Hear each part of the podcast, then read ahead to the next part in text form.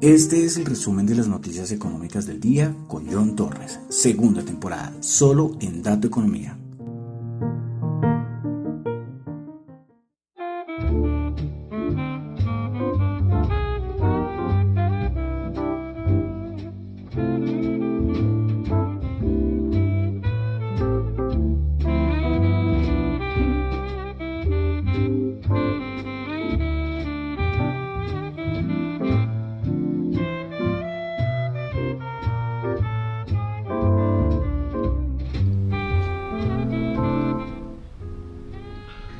Muy buenas noches, son las 7.02 de la noche de hoy, martes 5 de abril del año 2022. Mi nombre es John Torres y este es el resumen de las noticias económicas del día. Saludos a los que me escuchan en vivo en Radio Dato Economía, tanto en la aplicación de Ceno Radio, recuerden que está para iOS y para Android, como en la página web. También saludos a los que escuchan el podcast en Spotify, no olviden calificarlo de 1 a 5 estrellas. Es muy importante ¿eh? para los que hacemos contenidos, todas esas cosas que suenan muy repetitivas, pero es que son importantes. El calificarlo, el darle me gusta, todas esas cosas son importantes. Y recuerden que también en Apple Podcast pueden calificarlo de 1 a 5 estrellas. En Google Podcast gracias a los que me escuchan ahí, pero creo que ahí hasta el momento no se puede calificar. Y en Tita TV. También suscríbanse ahí, denle seguir, denle me gusta al contenido en Tita TV, la plataforma descentralizada de streaming. Bueno, vamos a comenzar entonces con el resumen de las noticias económicas, 7.03 de la noche, martes 5 de abril. Recuerden que lo que yo comento acá no es para nada ninguna recomendación de inversión, son solamente opiniones personales. Ah, claro, son solamente opiniones personales, no es para nada ninguna recomendación de inversión. Entonces comenzamos, vamos a comenzar con Asia. El Banco Mundial dio una nueva estimación de la economía china y dice que espera que en el 2022 la economía china crezca un 5%. Podría ser un valor alto, pero recordemos lo de hace unos años, los niveles de crecimiento de la economía china. Entonces, pues eh, han pasado muchas cosas que afectan esas estimaciones de crecimiento. Bueno, pasamos a Europa. PMI. Alemania, PMI de servicios 56.1. España, PMI de servicios 53.4. Francia, PMI de servicios 57.4. Italia, PMI de servicios 52.1. Y eh, Reino Unido, PMI de servicios 62.6. Un dato, pues ya subito de tono, ¿eh? Eh, muy por abajo, recuerden que es malo, pero muy por arriba tampoco es que sea tan bueno, ¿eh? porque ya muy por arriba hay signos, puede ser de recalentamiento del sector. ¿no? Recordemos que hay PMI de construcción, PMI manufacturero, PMI de servicios. Bueno, entonces el PMI de la eurozona terminó en 55.6. Y hablando de PMI, así que estamos hablando del PMI del Reino Unido de servicios 62.6, salió el PMI de servicios de Rusia de este mes de marzo. El anterior había sido 52.1, normal, por encima de 50, pero para este terminó ya en 38.1. Y es que recordemos que ya muy por debajo, ya de 40, 35, 30 ya son preocupantes, ya son signos más bien de recesión económica. Recuerdan en las épocas del COVID, por allá en 2020, que los datos eran así, 20, 22, 25, una barbaridad, pero claro, ahorita acabamos de escuchar todos los de Europa, 50, 52 y este, claro, de 38.1. Bueno, eh, tuvimos producción industrial en Francia, se esperaba una caída del 0,3%, resultó una caída del 0,9%. Y pendientes en las elecciones francesas, ¿eh? han sacado eh, resultados de las encuestas presidenciales en Francia y recordemos que es Macron contra Le Pen. Que es, y Le Pen era la que estaba más lejos en las encuestas y ha venido recuperando. Bueno, eh, pasamos a España y es que hoy el, Banco Central de España eh, dijo que la economía española va a crecer pero muy poco y lo hará menos que las estimaciones que tenía el mismo gobierno. Bueno, pues las proyecciones del Banco de España son que la economía de España crezca un 4,5% este año frente al 5,4% previsto eh, anteriormente. Eh, recordemos que el gobierno español dice que espera que la economía española crezca un 7%, una diferencia importante entre lo que espera el Banco de España y lo que espera el gobierno español. Bueno, dejamos Europa, pasamos a Estados Unidos, tuvimos también PMIs. El PMI el de servicios 58, se esperaba 58.9, dato bueno. El ISM no manufacturero, y donde también se ha incluido algo de servicios, es 58,3, se esperaba 58,5.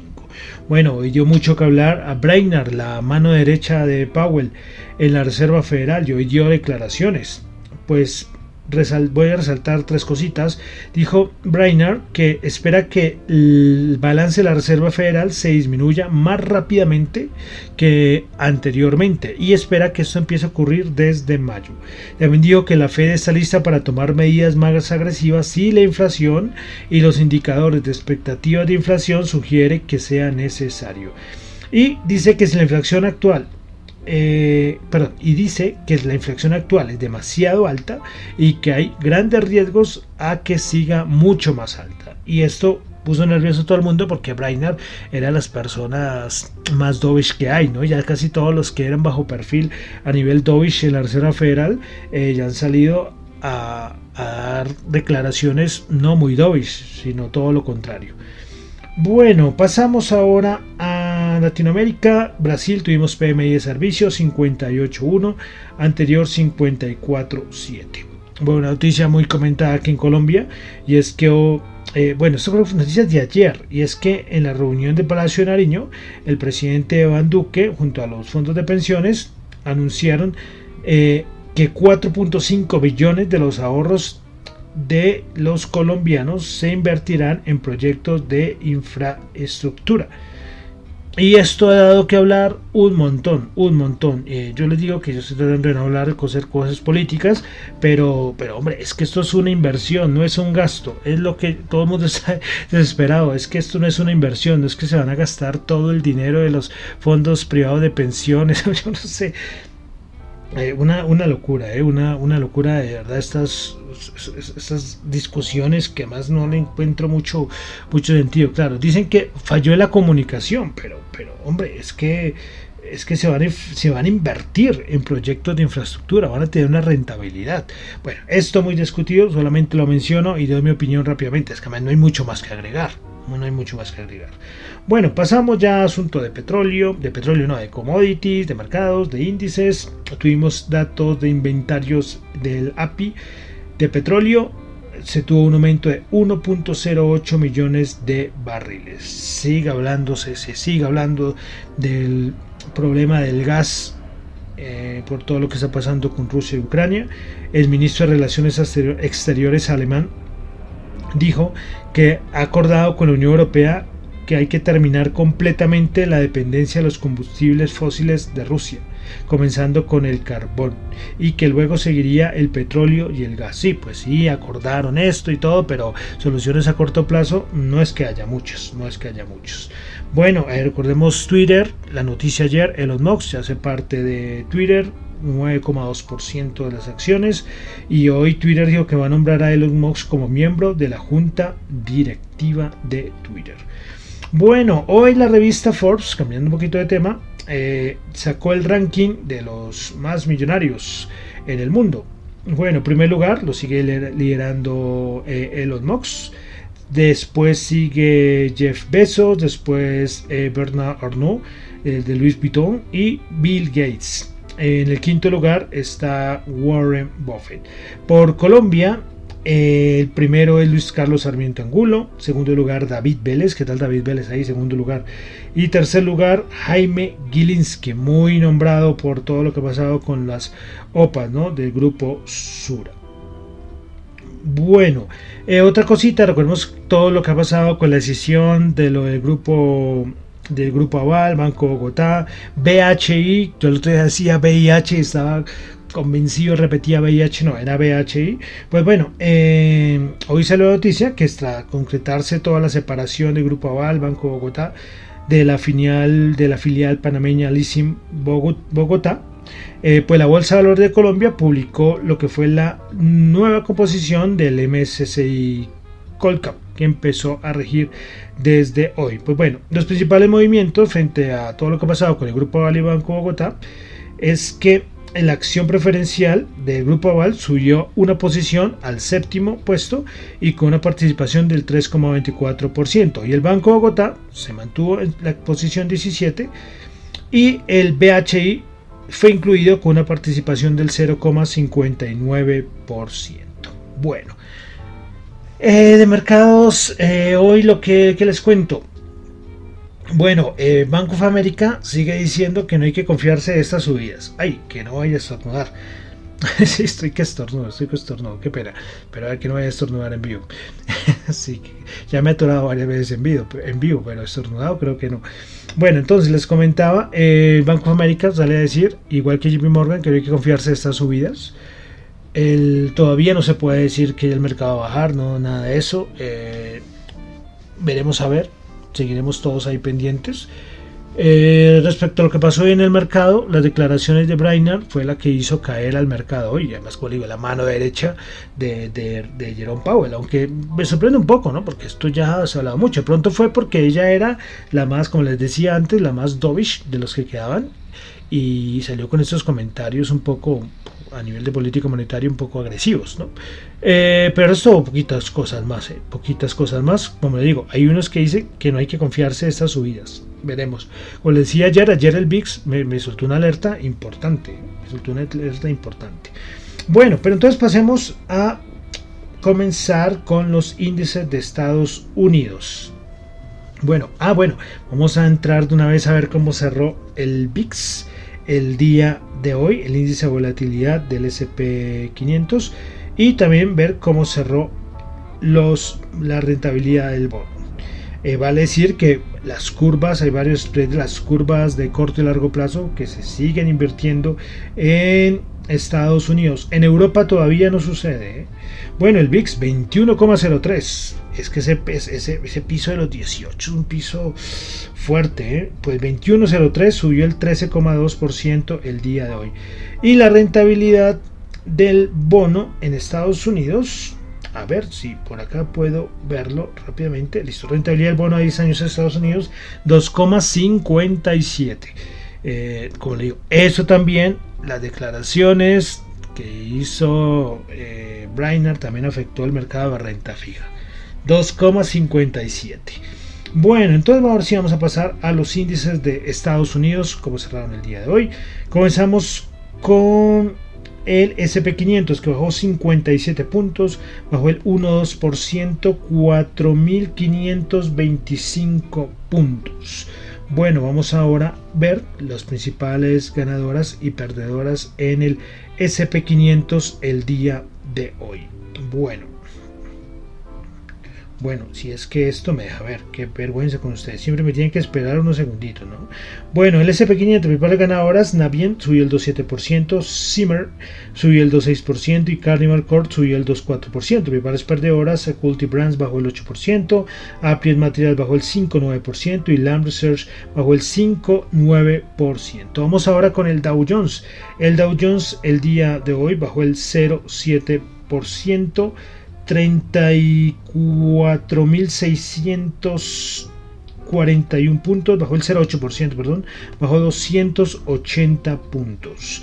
Principales ganadoras y perdedoras en el Dow Jones el día de hoy. Principales ganadoras United Health subió el 1,5%, McDonald's subió el 0,6% y Johnson Johnson subió el 0,6%. Principales perdedoras Boeing bajó el 4,4%, Salesforce bajó el 3,9% y Caterpillar bajó el 2,1% a ver un momento porque esto está aquí sonando. Bueno, pasamos ahora con el Nasdaq 100. El Nasdaq 100 el día de hoy bajó el 338 puntos, bajó el 2,2%, 14.820 puntos. No le sienta nada bien las subidas de los bonos.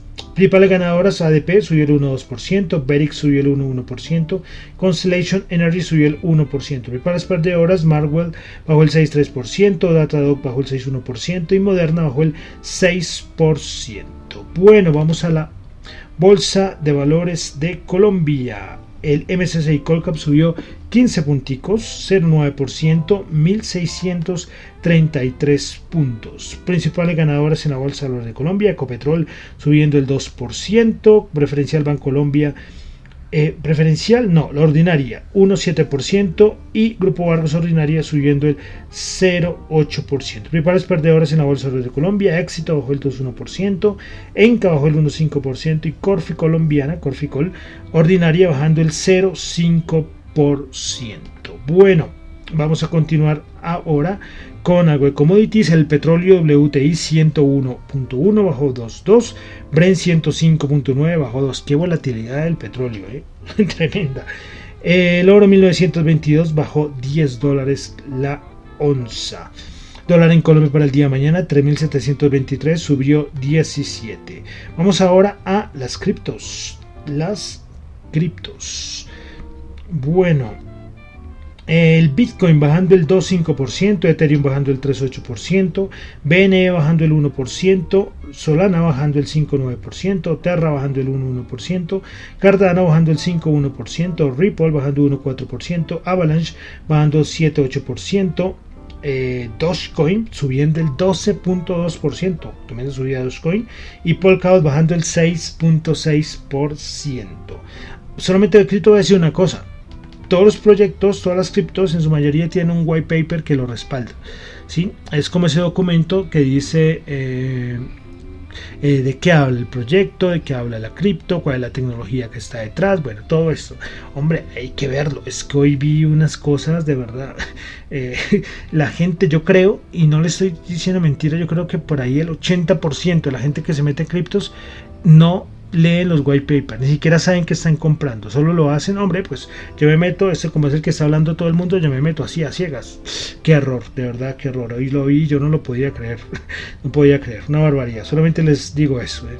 Eh, que tener cuidado con lo con yo eso digo lo que yo digo acá no son opiniones personales ni son perdón lo que yo digo acá son opiniones personales no recomendaciones de inversión haga usted sus propios análisis pero es que es totalmente cierto es su dinero es su dinero bueno eh, listo, y termino por el día de hoy resumen de las noticias económicas del día. Recuerden, les vuelvo a repetir que lo que yo digo acá son solamente opiniones personales, no es para nada ninguna recomendación de inversión. Hagan sus propios análisis. Si lo que digo acá les sirve, maravilloso. Bueno, mi nombre es John Torres, me encuentran en Twitter en la cuenta arroba John Chu, en la cuenta arroba Economía y para la emisora radiodatoeconomía arroba gmail.com. Bueno, y recordemos que estamos en nuestro tour musical de 1922 al año 2022 y llegamos al año 1939 en la voz de Judy Garland de la película El mago de Oz eh, la canción Over the Rainbow. Muchísimas gracias